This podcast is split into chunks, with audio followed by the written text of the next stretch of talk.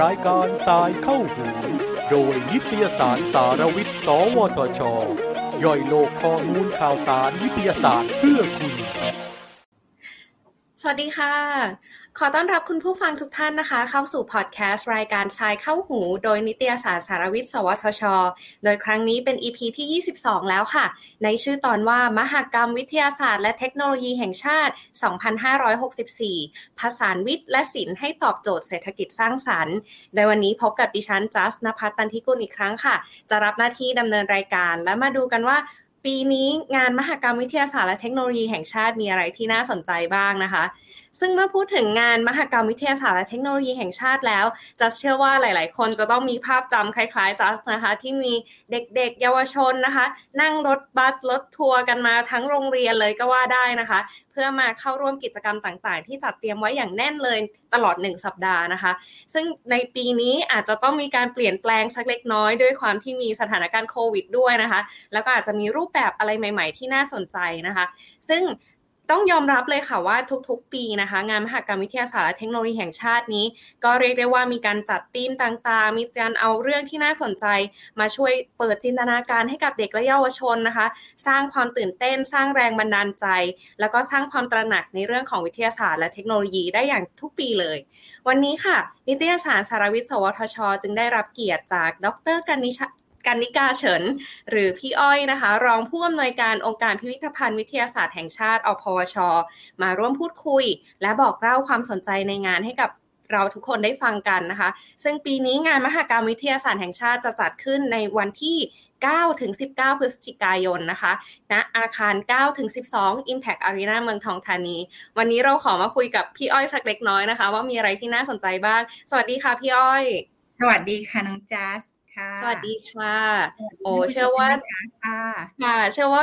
ช่วงนี้พี่อ้อยจะต้องแบบว่ายุ่งแน่ ๆ เลย เพราะว่าใกล้ที่จะถึงมหากรรมวิทยาศาสตร์ และเทคโนโลยีแห่งชาติแล้วนะคะ ซึ่งเป็นกิจกรรมที่จัดขึ้นทุกปีเลยใช่ไหมคะพี่อ้อย แล้วก็ปีนี้มีความพิเศษด้วย เดี๋ยวต้องมาขอถามสักเล็กน้อยนะคะ ว่ารูปแบบการจัดงานหรือว่ากิจกรรมน่าสนใจอย่างไรบ้างนะคะ ค่ะยินดีเลยค่ะ ค่ะค่ะ ก็อยากจะรบกวนค่ะ ให้พี่อ้อยช่วยเล่าที่มาที่ไปของมหากรรมวิทยาศาสตร์แห่งชาติให้เราฟังนิดนึง เพราะว่าจะเกริ่นคุณผู้ชมไปแล้วนะคะ ว่าภาพจำหลาย ๆ คนต้องจำได้แน่นอนว่ามีเด็ก ๆ นั่งรถบัสกันมานะคะ ที่เมืองทองแล้วก็เข้าไปดูงานไปเล่นกิจกรรมเยอะแยะเลย อยากให้เล่าให้ให้ฟังสักเล็กน้อยค่ะว่ารูปแบบการจัดงานในปีนี้เหมือนหรือแตกต่าง หรือว่าเปลี่ยนแปลงไปจากในอดีตอย่างไรบ้างค่ะ ค่ะ ก็จริงๆ แล้วงานมหกรรมวิทยาศาสตร์และเทคโนโลยีแห่งชาตินี่ก็ถือเป็นงานวิทยาศาสตร์สำหรับเยาวชนแล้วก็ประชาชนที่ยิ่งใหญ่ที่สุดแห่งปีอันนึงเลยนะคะ พวกเราคงจะพอจะจำได้ว่าปกติเดือนสิงหาคมเนี่ยเป็นเดือนวิทยาศาสตร์ เราก็จะเฉลิมฉลองวันวิทยาศาสตร์แห่งชาติกันนะคะ 18 สิงหาคมซึ่งในโอกาสนี้นอกจากที่ว่าแต่ละโรงเรียนนะคะ หรือมหาวิทยาลัยจะมีเปิดบ้านมีอะไรแล้วเนี่ย ทางกระทรวงการอุดมศึกษาวิทยาศาสตร์วิจัยและนวัตกรรม หรือว่าที่ผ่านมาเราก็มีชื่อว่ากระทรวงวิทยาศาสตร์ก็จะจัดงานใหญ่ขึ้นมานะคะโดยที่มีหลากหลายหน่วยงานเลยนะคะ ไม่ใช่เฉพาะกระทรวงของเราอย่างเดียว ก็จะมีทั้งกระทรวงอื่นๆนะคะรวมหน่วยวิจัยต่างๆ แล้วก็ภาคเอกชนเนี่ยเข้ามาร่วมจัดงานเป้าหมายก็คืออยากให้เด็กๆ แล้วก็เยาวชน แล้วก็ประชาชนทั่วๆไปเนี่ยค่ะ ได้เห็นว่า ที่จริงวิทยาศาสตร์มันอยู่ใกล้ตัวมาก แล้วมันก็มันก็เป็นเรื่องที่สนุกนะคะเป็นเรื่องที่น่าตื่นตาตื่นใจนะคะ ที่สำคัญคือ ถ้าเรารู้เราเข้าใจแล้วเนี่ยเราก็เอาไปใช้ประโยชน์ได้ด้วยใช่ไหมคะค่ะดังนั้นก็งานนี้ก็จัดมาตลอดนะคะทีนี้ปีนี้อย่างที่ทราบกันนะคะ เดือนสิงหาคมที่ผ่านมาก็ยังเป็นช่วงที่เราเจอสถานการณ์ของการระบาดของโรคโควิด -19 เนี่ยอย่างค่อนข้างช่วงนั้นก็กำลัง กำลังเคร่งเครียดเลยใช่หนักเลยค่ะ ก็ปีนี้เราก็จำเป็นต้องเลื่อนงานออกมานะคะ ซึ่งโดยนโยบายแล้วเนี่ยเราก็พยายามอยากจะยังจัดอยู่ เพราะว่ามันเป็นกิจกรรมที่ดีนะคะ ดังนั้นก็ตั้งเป้าไว้ว่าจัดเดือนพฤศจิกายนนี้ ซึ่งก็โชคดีมากพอดีเป็นช่วงที่คลายปลดล็อกต่างๆ หลาย ๆ อย่างนะคะ ดังนั้นเนี่ยปีนี้ เราก็จะมีโอกาสที่ได้จัดงาน แต่ว่าเราก็ยังจะพยายามจัดงานในรูปแบบของ social distancing นะคะ งานก็จะเป็น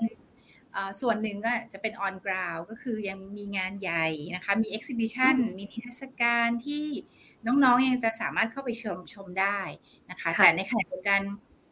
โรงเรียนหรือว่าน้องๆ ที่อยู่ทางบ้านไกลๆอาจจะไม่สะดวกเดินทางมาใช่ไหมคะหรือว่ายังเด็กเล็กอยู่เนี้ยค่ะ ก็จะสามารถชมผ่านระบบออนไลน์ได้นะคะ เราก็ถือว่าปีนี้เป็นงานแบบไฮบริดนะคะอ่าก็ยังเข้าถึงกันได้อยู่ทุกคนนะคะ อาจจะคนละรูปแบบไปบ้าง แต่ว่าอาจจะได้ประสบการณ์ที่แปลกใหม่ด้วยนะ การเข้าถึงแบบออนไลน์อาจจะมีอีกแง่มุมที่น่าสนใจนะคะพี่อ้อยใช่ค่ะใช่นั้นปีนี้เนี่ยเราก็พยายามสร้างตัวนิทรรศการเนี่ยค่ะ ให้ประสบการณ์เนี่ยเอ่อมันเราสามารถที่จะไป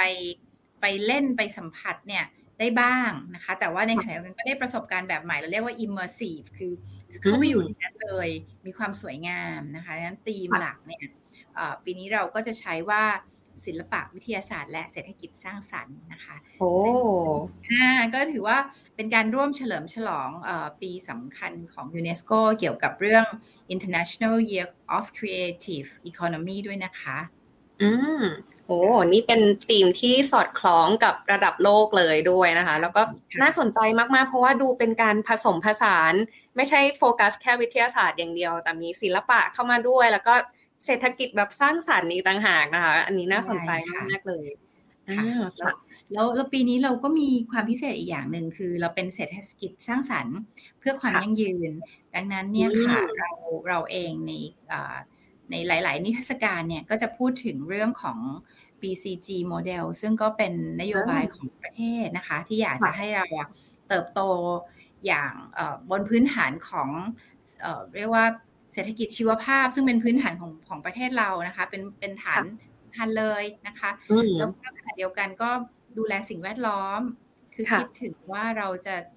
ดูแลเรื่องการใช้วัสดุอย่างไร ไม่ให้มัน หมดเปลืองไป แล้วก็ให้สามารถนำกลับมาใช้ใหม่ได้นะคะ รวมทั้งไม่สร้างผลกระทบเชิงลบกับโลกนะคะดังนั้นปีนี้นิทรรศการก็จะให้ความรู้เรื่องนี้นะคะ เรื่องเทคโนโลยีใหม่ ๆ เกี่ยวกับเรื่องนี้ รวมทั้งรวมทั้งตัวในงานเองเนี่ยนะคะ ถ้าเกิดใครได้มาเที่ยวงานเนี่ย ก็จะได้เห็นว่าเรามีการจัดการขยะนะคะ วัสดุที่ใช้ในงานเนี่ยก็จะ สามารถนำกลับมาใช้ได้ใหม่เกือบทั้งหมดอะไรอย่างเงี้ยนะคะค่ะวันนี้น่าสนใจมากไม่ใช่แค่ ไม่ใช่แค่ไอเดียอย่างเดียว แต่มีการทำจริงด้วย แม้กระทั่งการจัดงาน เพราะว่าหลาย ๆ คนจัดงานนิทรรศการ หรือว่าอย่างบางคนจัดงานแต่งงานหรืออะไรแบบนี้ที่เป็นอีเวนต์ใหญ่ ๆ มักจะแบบทำขยะเพิ่มขึ้นอีกเยอะเลยนะคะ บางครั้งบางอย่างเอามาใช้เอามาใช้ครั้งเดียว แล้วก็ไม่ได้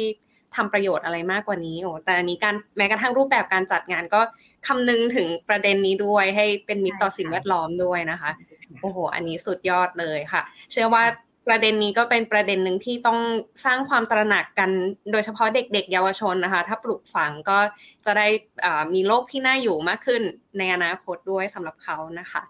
อ่าแล้วก็ เห็นพี่อ้อยบอกแล้วว่ารูปแบบการจัดงานจะเป็นแบบไฮบริดมีทั้งบนสถานที่จริง มีทั้งบนออนไลน์ด้วย แล้วก็ดูเป็นการจัดงานแบบ new normal ที่แท้จริงเลยนะคะ ก็น่าจะสนุกกับประสบการณ์แปลกใหม่นะคะ แล้วก็น่าจะมีหลายรูปแบบด้วย เห็นว่าแอบทราบมาว่ามีนิทรรศการหลากหลายนิทรรศการที่น่าสนใจเลย เห็นว่ามีหลักๆอยู่ 5 นิทรรศการด้วยกันใช่ไหมคะ ให้พี่อ้อยเล่าให้ฟังสักเล็กน้อยดีกว่าว่า แต่ละนิทรรศการมีอะไรที่เป็นจุด จุดเด่นจุดหลักที่ดึงดูดให้คนน่าเข้าไปชมบ้าง แล้วก็มีอะไรที่อยากให้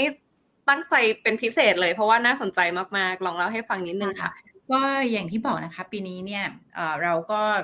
นอกจากเรื่องเรื่อง BCG แล้วเนี่ยเราจะเน้นเรื่อง Art and Science นะคะ เรื่องวิทยาศาสตร์กับศิลปะนั้นงานจะสวยงามค่ะ ก็อยากจะให้ทุกคนได้มา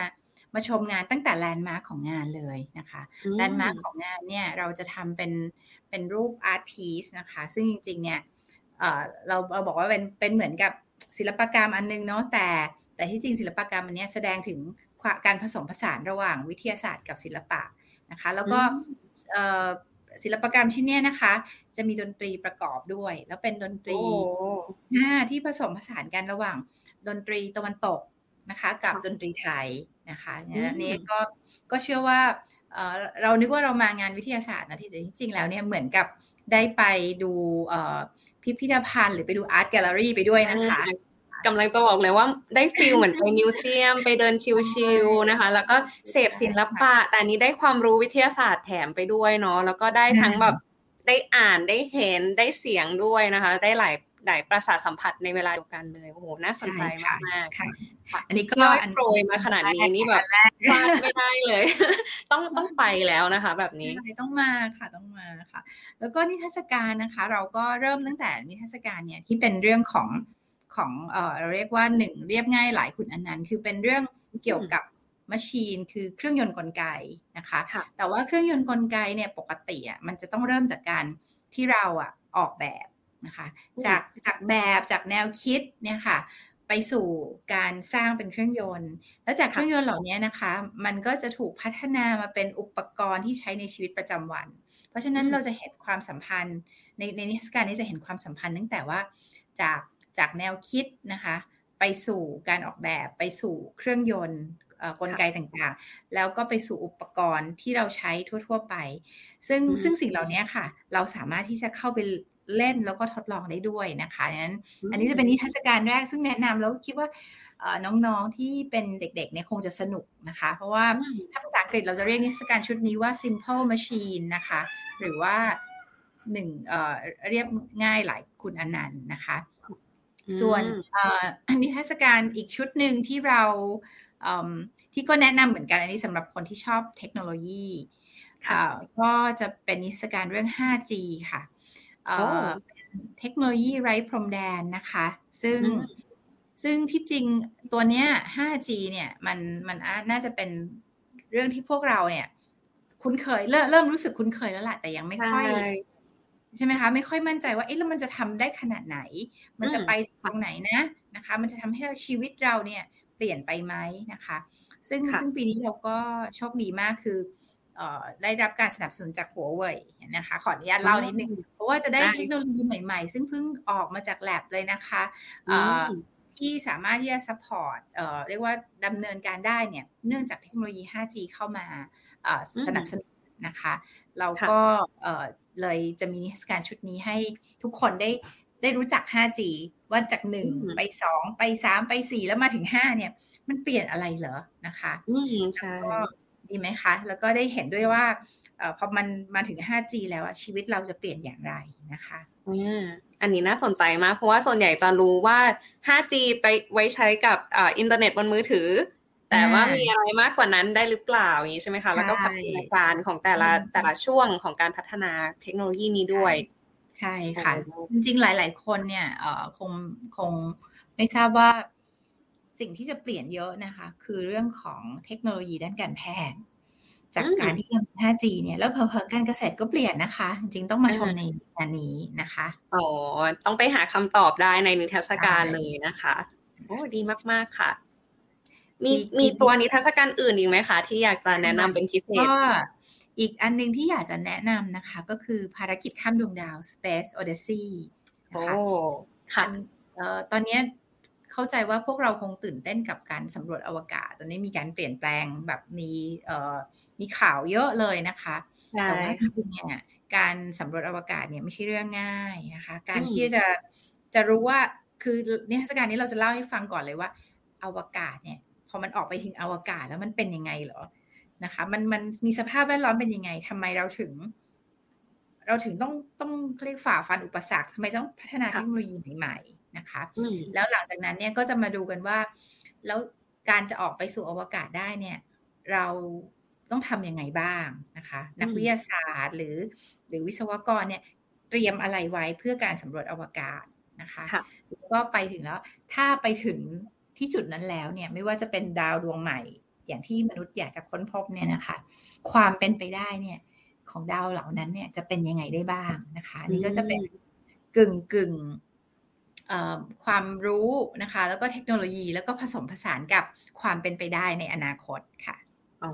อันนี้น่าสนใจ เพราะว่าหลาย ๆ ครั้งพูดถึงอวกาศทุกคนจะมองว่าเป็นเรื่องไกลตัว ไม่น่าจะมาเกี่ยวอะไรกับเราในเร็ว ๆ นี้ แต่ดูเหมือนจะใกล้เข้าไปมากขึ้นมากขึ้นนะคะ เพราะว่าเทคโนโลยีมันพัฒนาเร็วขึ้นด้วย แล้วก็เป็นที่ดึงดูดความสนใจคนเวลาพูดถึงเรื่องอวกาศปุ๊บเนี่ย มันยังมีอีกเยอะเลยให้เราไปศึกษาค้นคว้าใช่ไหมคะคนก็ค่อนข้างที่จะให้ความสนใจอยู่เรื่อยๆใช่ตอนนี้ตอนนี้การท่องเที่ยวไปในอวกาศเนี่ยใกล้จะเป็นความจริงมากขึ้นทุกทีแล้วนะคะ เริ่มมีการทดลองไฟล์ต่างๆ เนี่ย นี้เราเองเนี่ยอาจจะมีโอกาสในสิบปีข้างหน้าก็ได้เนาะมารู้จักกันก่อนว่า แล้วอวกาศมันเป็นยังไงนะคะ อ่าอันนี้จอสก็เห็นด้วยค่ะ ยังยังเชื่อมั่นว่าในช่วงชีวิตเราเนี่ยน่าจะได้มีโอกาสไปท่องเที่ยวอวกาศ อาจจะเป็นเหมือนที่เราขึ้นเครื่องบินไปเที่ยวต่างประเทศเลยก็ว่าได้นะคะ ภายในอีกไม่กี่สิบปีจัสก็เชื่อเป็นอย่างยิ่งเลย เพราะฉะนั้นใครที่ได้ไปนิทรรศการนี้ก่อน ถือว่าเป็นการเตรียมตัวให้พร้อมทำความรู้จักทำความรู้จักแล้วก็เตรียมตัวก่อนเลยว่า เดี๋ยว ตั๋วออกปุ๊บนี่เตรียมซื้อแล้วไปได้เลยนะใช่ค่ะ ที่สำคัญในในนิทรรศการชุดนี้มีเราเรียกว่า immersive theater นะคะ คือแบบเข้าไปในห้องเนี้ย มันเหมือนกับโรงหนังอะที่ทำให้เหมือนสมมติว่าเราได้ท่องเข้าไปในโออากาศจริงๆอะค่ะนะคะแนะนำให้ไปชมนะคะ โอ้โห พี่อ้อยแบบว่าแอบ เรียกน้ำย่อยแล้วนะคะ ให้ให้แบบว่าออกมานิดนึงแล้วว่ามีอะไรให้น่าเล่นบ้างนะคะ เพราะฉะนั้นถ้าใครที่สะดวกเนาะในช่วงวันที่9ถึง19 นี้ห้ามพลาดเลยจริง ๆนะคะ ต้องลองไปที่นิทรรศการที่ออนไซต์เลย แล้วก็ยังทราบว่ายังมีอีกสองสามหัวข้อนิทรรศการที่น่าสนใจด้วยใช่ไหมคะในเรื่องค่ะที่อันนี้บอกบอกเรานะว่า เหมือนน้ำตาจะไหลอะ คือดีใจที่ที่เราจะได้เห็นนิทรรศการนี้ เพราะว่ามันจะเป็นนิทรรศการ ถ้าพูดง่ายก็คือเหมือนนิสการพรีเมียมที่มาจากในเมืองนอกเลยนะคะ แล้วก็มันจะเป็นนิทรรศการที่ให้ทั้งความสวยงาม แล้วก็ให้ทั้งความรู้แล้วก็ให้ทั้งความตื่นเต้นเกี่ยวกับธรรมชาตินะคะ ชื่อว่านิทรรศการ skeleton matters เป็นเรื่องเกี่ยวกับโครงกระดูกนะคะ เราเราใช้ชื่อชื่อนิทรรศการว่าโครงร่างสร้างเรื่อง แต่ในนิทรรศการอันนี้ค่ะ เราอะจะนำเสนอโครงกระดูกเนี่ย เป็นร้อยชิ้นนะคะร้อยร้อยชิ้น จากสิ่งมีชีวิตทุกชนิดเลยนะคะ ทุกประเภท แล้วน้องจะทราบไหมคะว่าโครงกระดูกโครงอะไรว่าโครงร่างดีกว่านะ เราเรียกว่าสเกลตันเนี่ยจริง ๆ มันไม่ได้เป็นแค่อย่างเหมือนเราเนาะกระดูกเราหรือกระดูกไก่นะคะ สิ่งมีชีวิตบางอย่างเนี่ย โครงของเขาเนี่ยมันอยู่ด้านนอกของเราเนี่ยพวกกระดูกอยู่ข้างในใช่ไหมคะ แต่ว่าสิ่งมีชีวิตบางอย่างเนี่ยโครงเขาอยู่ข้างนอก นะคะดังนั้นมันจะมีหลายสิ่งมีชีวิตทั้งหลายเนี่ยต้องมีโครงเพื่อจะให้สามารถจะทำจุนร่างกายอยู่ได้นะคะนั้นเนี่ยจะเป็นการรวบรวมนะคะโครงกระดูกตั้งแต่มนุษย์เองไปจนถึงสิ่งมีชีวิตทุกชนิดมานำเสนอนะคะ พร้อมกับภาพถ่ายเอ็กซเรย์ของโครงกระดูก สิ่งมีชีวิตหลายชนิด ซึ่งเราอาจจะไม่เคยเห็นนะคะ ก็ก็ถือว่าเป็นนิทรรศการพิเศษแล้วก็ ต้องขอบคุณนะคะหลาย ๆ มหาวิทยาลัยเลยนะคะ ไม่ว่าจะเป็นศิริราชเองมหาลัยเกษตรนะคะที่ช่วยเรียกว่ารวบรวมกระดูกที่มีนะคะของสิ่งมีชีวิตต่าง ๆ เนี่ยมามารวมไว้ในในนิทรรศการชุดนี้นะคะพี่เชื่อว่าเป็นนิทรรศการระดับ ถ้าถ้าเราสามารถย้ายไปที่อื่นได้เนี่ยมันคงเป็นนิทรรศการระดับโลกอะค่ะนะคะโอ้สุดยอดคือแค่ฟังก็รู้สึกว่าแบบคนที่อินเรื่องอนาโตมีหรือว่าเรื่องแบบว่าความหลากหลายของสปีชีส์ต่างๆเนาะหรือแม้น้องแม้กระทั่งน้องๆ เด็ก ๆ เยาวชนนะคะ ถ้าได้มีโอกาสไปศึกษาจะว่าจะได้รู้จักบางทีแบบสิ่งมีชีวิตชนิดที่เขาไม่เคยได้ยินหรือไม่เคยรู้จักมาก่อน ก็จะได้ไปเห็นด้วย ได้ความรู้แบบ แบบไม่น่าเบื่อเลย แล้วก็มียืนยันเลยว่าสนุกจริงๆค่ะใช่ค่ะแล้วมีไฮไลท์ด้วย เพราะว่ามีกระดูกวานบูดานะคะ ขนาด 11 เมตรยาวมาก ใช่ตัวใหญ่มากค่ะ ใช่ค่ะมาจัดแสดงด้วยเป็นวันบูดาที่เขาเสียชีวิตที่ในอ่าวไทยเนี่ยแหละค่ะ เราเนี่ยเอ่อได้ได้มาเอ่อ แล้วก็จะนำมาจัดแสดงเป็นครั้งแรกนะคะ ที่นี่น้องๆก็คงจะได้มาเห็นกันนะคะ เหมือนพิพิธภัณฑ์ในเมืองนอกเลย มีกระดูกปลาวานตัวใหญ่อยู่ในงาน ใช่ใช่ค่ะใช่จะเคยไปพิพิธภัณฑ์ที่อเมริกาแล้วแบบชอบมากคือเขามีครบ ทุกสปีชีส์จริง ๆ ใครชอบสัตว์น้ำสัตว์ปกสัตว์ทะเลอะไรคือมีครบจริง ๆ อันนี้นี่ไม่ต้องไปไกลขนาดนั้นแล้วนะคะ อยู่ที่ไทยนี่เองเลยใช่ค่ะแล้วแต่แต่ว่านิทรรศการชุดนี้พี่ยังแนะนำด้วยนะว่านอกจากเด็กแล้วนะคะ ผู้ใหญ่ก็ดูได้เพราะว่ามีคุณหมอนะคะ จะมาให้ความรู้ว่าอย่างพวกเราเนี่ยอย่างผู้หญิงชอบใส่ส้นสูงเนาะแล้วก็หรือว่าการนั่งเนี่ยช่วงนี้ work from home เยอะเนี่ยค่ะ กระดูกตัวของมันเลยจะดูแลยังไง ใช่ค่ะ ใช่ใช่แล้วบางคนนั่งนั่งไขว่ห้างใช่ไหมคะ มันทำให้กระดูกเราเสียแบบเสีย balance ไปเนาะอันนี้ก็จะได้เห็นเลยว่าไม่ใช่เรื่องไกลตัวแบบความสวยงาม แล้วก็ความรู้ค่ะโอ้อันนี้พลาดไม่ได้ ผ่านไปสามนิทรรศการแล้ว น่าสนใจทุกอันเลยแล้วไปคนละแนวเนาะใครใครสนใจกันคนละเรื่องคนละแนวก็สามารถที่จะเลือกเจาะจงเข้าไปตามนิทรรศการที่เราชื่นชอบได้ด้วยใช่ไหมคะใช่ค่ะใช่ค่ะปีก็เราเราเราปีนี้แม้ว่านิทรรศการจะจะตื่นตาตื่นใจมาก แต่ว่าก็เออมีเรื่องของการจำกัดจำนวนผู้เข้าชมนะคะ ดังนั้นก็อยากจะให้จองมาก่อน คือจริงๆมามาหน้างานเลยก็ได้ แต่ว่าจะต้องดูนิดนึงว่าเออ ว่าว่าว่าช่วงนั้นเนี่ยจำนวนคนเยอะไปหรือเปล่านะคะ ก็อันนี้ก็เพื่อความปลอดภัยของทุกคนยังเราไม่หมดลืมลืมเล่าอีกนิดหนึ่งนิทรรศการอ่าได้เลยค่ะนะคะก็จะมีอีกหนึ่งนิทรรศการซึ่งพี่ว่าพวกเราเนี่ยแบบคนเขาเรียก crazy เรื่องวิทยาศาสตร์นี่ก็อาจจะชอบอยู่บ้างทีเดียวแล้วนะคะ เรื่องเกี่ยวกับ science fiction นะคะ นิยายวิทยาศาสตร์นะปัสนี่ยกมือเลยค่ะ ชอบมาก หนังไซไฟนี่คือติดตามทุกเรื่องจริง ๆ ใช่ค่ะ น้องน้องจะเอ่ออ่านมาตั้งแต่เด็กเลยไหมคะก็มีทั้งอ่านด้วยแล้วก็แต่ส่วนใหญ่จะชอบดูหนังค่ะพี่อ้อยที่เป็นไซไฟใช่ ก็จะชอบติดตามมาหลายเรื่อง ยิ่งเรื่องเกี่ยวกับพวกอวกาศ อันนี้ก็จะชอบเป็นพิเศษ แบบเดอะมาเชียนอะไรแบบนี้ก็จะแบบชอบใช่ค่ะ จริงๆไซไฟเนี่ยถือว่าเป็นจินตนาการของมนุษย์นะคะ แล้วก็เป็น เป็นจินตนาการที่ที่มันมีมันมันอยู่บนพื้นฐานของความเป็นไปได้ทางวิทยาศาสตร์เนาะนะคะงั้นเนี่ย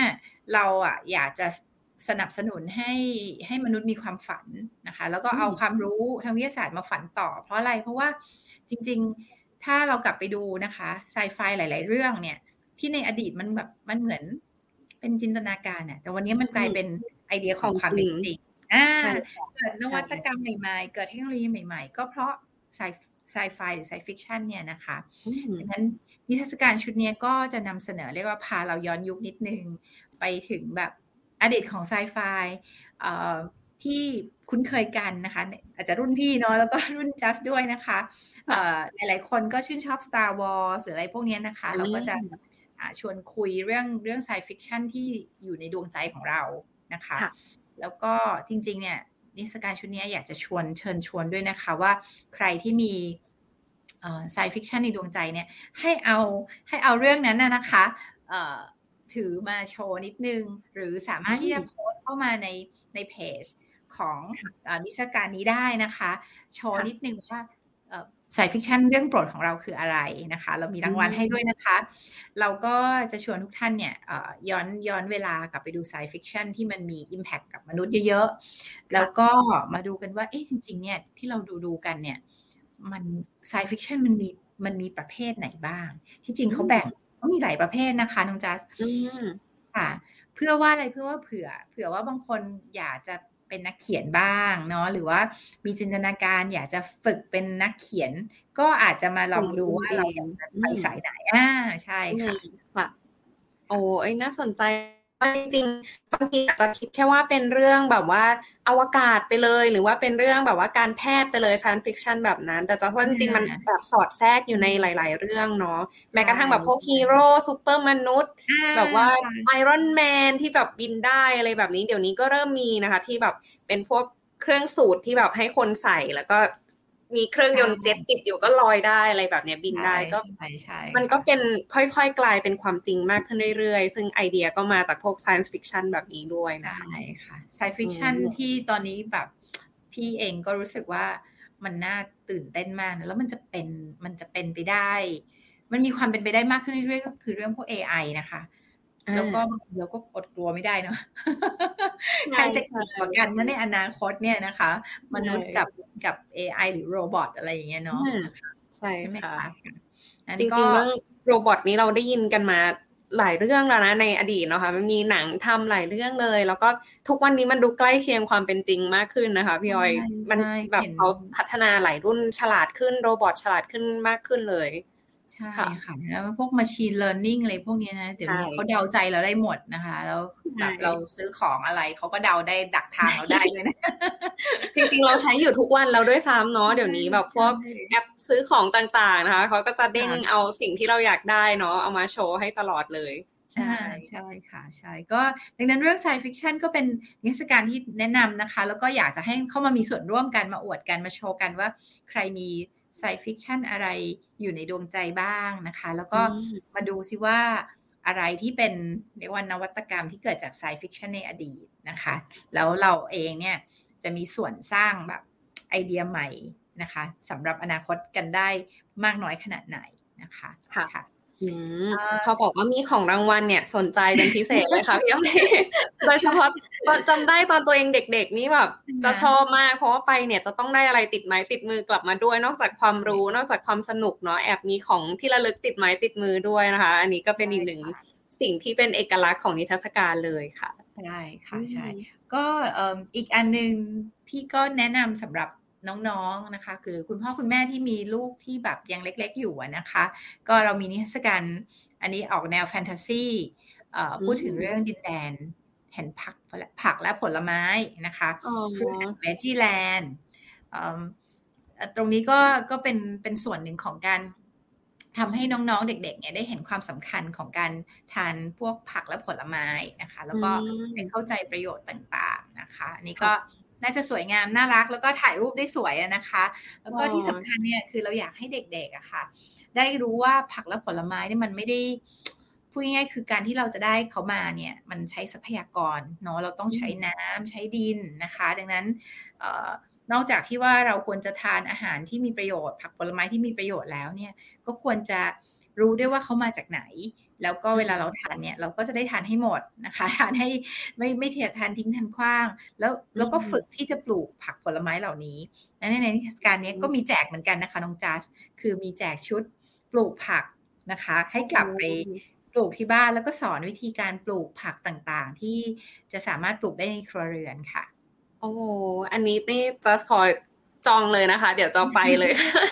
ยิ่งตอนนี้นี่กำลังอินกับการปลูกต้นไม้ดอกไม้อยู่ที่บ้านด้วยนะคะ ปลูกผักทานเองอันนี้ยิ่งดีเลย น่าสนใจแล้วก็แอบสอดแทรกความรู้ให้น้องๆ เด็ก ๆ ด้วยเนาะว่าทานผักผลไม้นะคะ มีประโยชน์ต้องทานด้วยนะคะโอ้อันนี้มีที่น่าสนใจพี่อ้อยบอกมาแล้วนี่ห้าหกนิทรรศการเลยทีเดียวนะคะ ก็เรียกว่าน่าจะ มีที่ให้น่าสนใจได้ไปติดตามกันแน่นอนเลยนะคะ ในช่วงวันที่ 9 ถึง 19 พฤศจิกายนที่จะถึงนี้นะคะ แล้วแบบนี้นี่สำหรับผู้ปกครองหรือว่าน้องๆ เยาวชนนะคะ หรือแม้กระทั่งโรงเรียนสถานศึกษาเนี่ยถ้าสนใจที่จะเข้างานเมื่อสักครู่พี่อ้อยบอกแล้วว่า แนะนำให้จองก่อนล่วงหน้าเพื่อจำจำกัดจำนวนคนใช่ไหมคะ อันนี้นี่นอกจากการจองล่วงหน้าแล้วมีอะไรที่จะต้องเตรียมตัวก่อนเข้าร่วมงานเพิ่มเติมอีกไหมคะ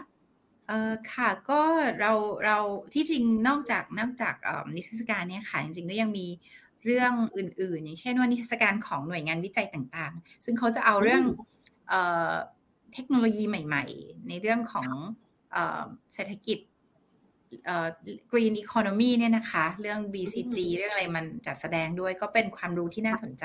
แต่ที่สำคัญคือหลาย ๆ ท่านคงสงสัยว่าเอ๊ะช่วงโควิดเนี่ยมันมีเทคโนโลยีใหม่ ๆ อะไรเกิดขึ้นบ้าง ก็มีอีกหลายหน่วยงานนะคะ เอาเรื่องเรื่องเทคโนโลยีใหม่ ๆ เหล่านี้มาเล่านะคะ ก็ก็ฝากว่าบางคนอยากจะดูซิว่าเอ๊ะช่วงที่ผ่านมาเรื่องเทคโนโลยีอันนี้วัคซีนอันนั้นมันเกิดขึ้นยังไงก็มาชมในงานนี้ได้ ทีนี้ที่น้องจัสถามตะกี้ค่ะ เรื่องการเตรียมตัว คือในงานเนี่ยยังมีพื้นที่เรียกว่ากิจกรรม ซึ่งอันนี้เป็นไฮไลท์ของเราเลยคือเช่น มีกิจกรรม maker ทำสิ่งประดิษฐ์ต่างๆนะคะกิจกรรมห้องทดลองวิทยาศาสตร์ อันนี้ก็ก็แฟนคลับเยอะทุกปีนะคะ คือคือน้องๆเขาก็จะได้ทำการทดลองมีทั้งหมดเนี่ยหกหกถึงแปดเรื่องนะคะ แล้วก็ทำทั้งมาทำที่ที่งานก็ได้นะคะ หรือว่าจองแล้วก็ทำออนไลน์ก็ได้มีสองแบบด้วยนะคะค่ะ นั้นก็สามารถที่จะเข้ามาดูรายละเอียดพวกนี้ค่ะผ่านทางเว็บไซต์ของงานนะคะ ก็คือ Thailand NST Fair นะคะ .com ซึ่งอันนี้จะเป็นแพลตฟอร์มเลยที่มีข้อมูลทั้งหมดเลยนะคะของงานว่าเรามีนิทรรศการอะไรบ้างอย่างที่ตะกี้พี่เล่าไปแล้วนะคะ แล้วก็กิจกรรม maker สิ่งประดิษฐ์นะคะ วันไหน ทำอะไร อย่างเช่นบางวันก็จะทำเป็น robot เล็ก ๆนะคะ บางวันก็ทำเป็นพวงกุญแจอะไรอย่างเงี้ยนะคะ หรือว่าแม้แต่กระทั่งในกิจกรรมที่เป็นเสวนาสัมมนาต่างๆ บางวันเนี่ยมีสอนทำของเล่นวิทยาศาสตร์ด้วยนะคะ ตอนนี้ก็ก็ก็เกือบเกือบจะเต็มแล้วนะคะ แล้วก็บางวันก็จะมีเรื่องเกี่ยวกับการดูแล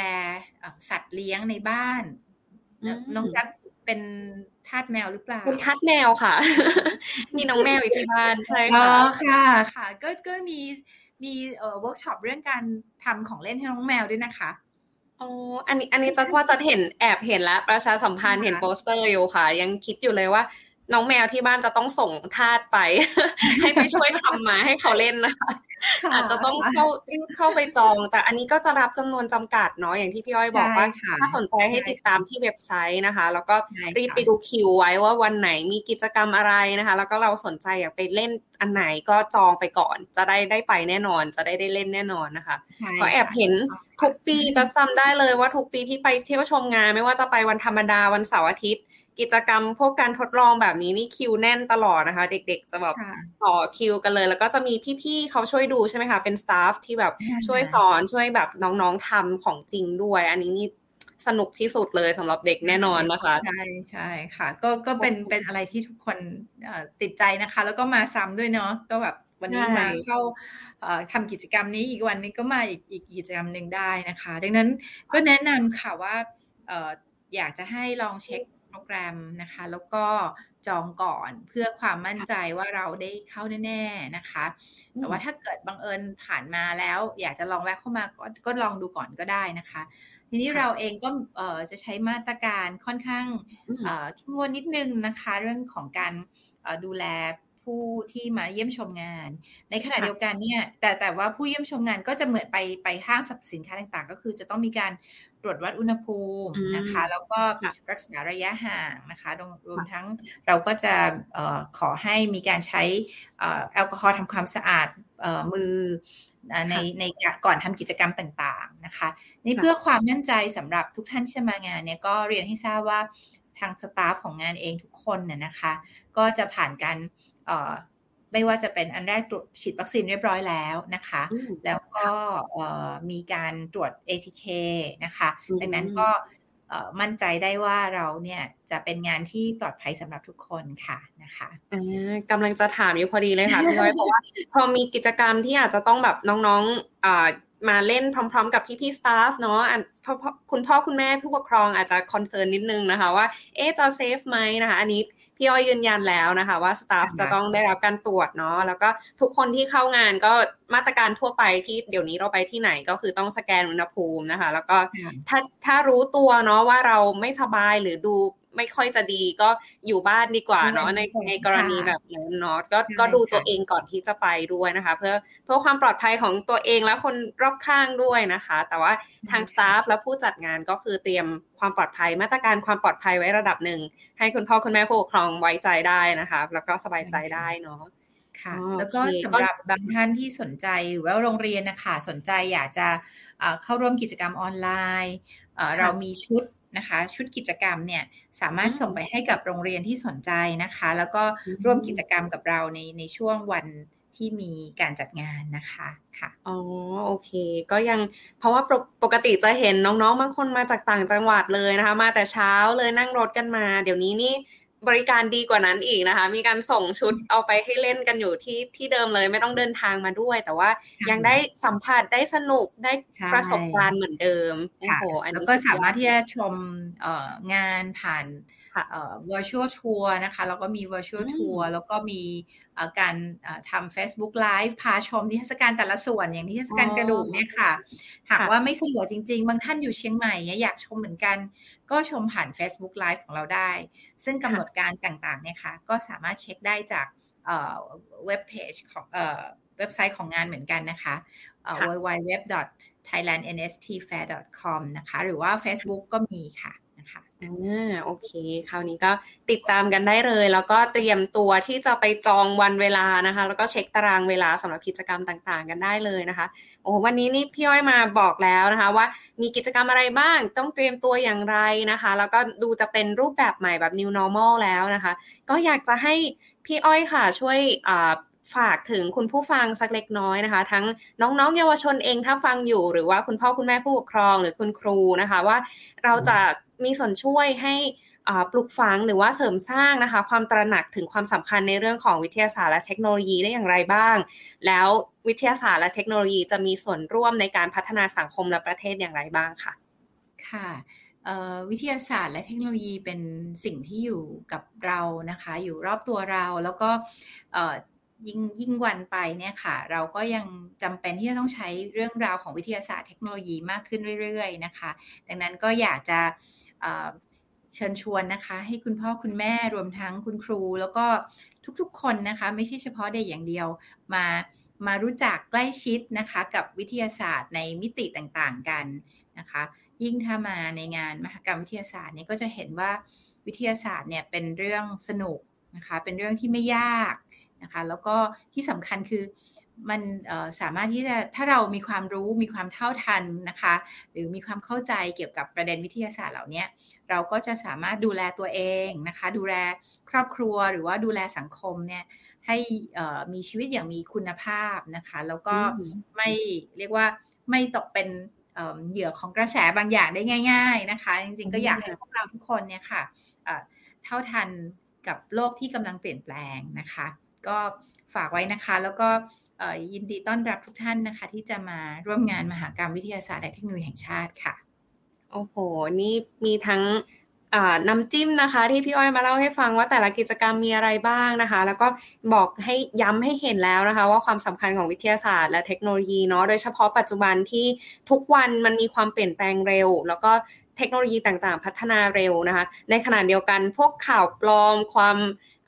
ข่าวต่างๆ มันก็เข้ามาเยอะมากจนเราเริ่มกรองไม่ทันแล้วว่าอันไหนจริงอันไหนปลอมนะคะ อันนี้ก็เป็นอีกหนึ่งสิ่งที่น่าสนใจเนาะที่เรียกว่าถ้าไปงานนี้เราจะเตรียมองค์ความรู้ให้กับตัวเองได้พร้อมนะคะ เพื่อรับมือกับความเปลี่ยนแปลงที่รวดเร็วขึ้นในแต่ละวันด้วยนะคะ อันนี้ก็ห้ามพลาดเลยทีเดียวติดตามได้ตามช่องทางที่พี่อ้อยได้บอกไปแล้วนะคะ และสุดท้ายค่ะพี่อ้อยอยากจะให้ฝากสักเล็กน้อย ทราบว่าปกติแล้วเรารู้จักอพวช ขึ้นชื่อกันเนี่ยทุกคนก็จะเห็นสัญลักษณ์ตึกลูกเต่านะคะ ปัจจุบันมีพิพิธภัณฑ์พระรามเก้าด้วยใช่ไหมคะ ที่เป็น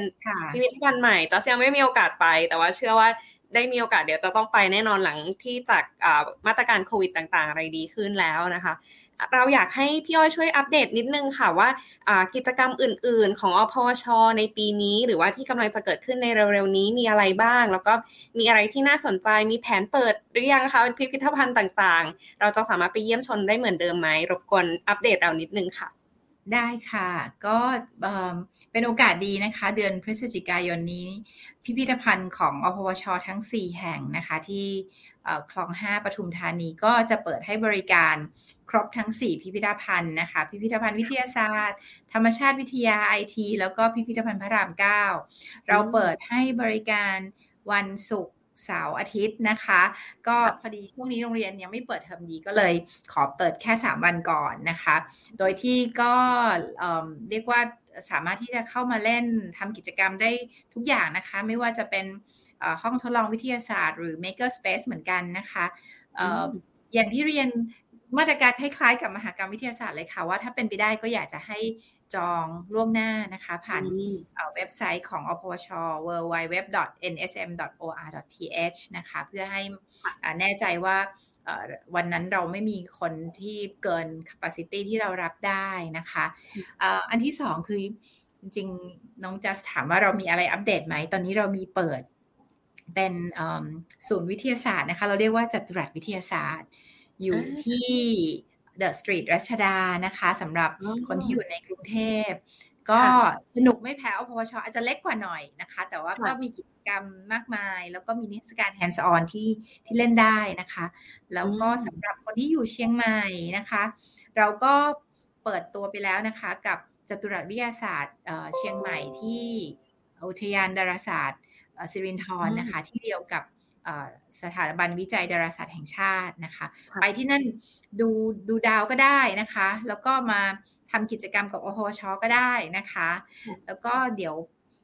ประมาณต้นเดือนหน้าต้นเดือนธันวานะคะ เราก็จะเปิดศูนย์อีกอันหนึ่งเป็นจตุรัสวิทยาศาสตร์ที่โคราชค่ะ ก็สามารถที่จะทุกมุมของประเทศเลยใช่ค่ะนะคะค่ะก็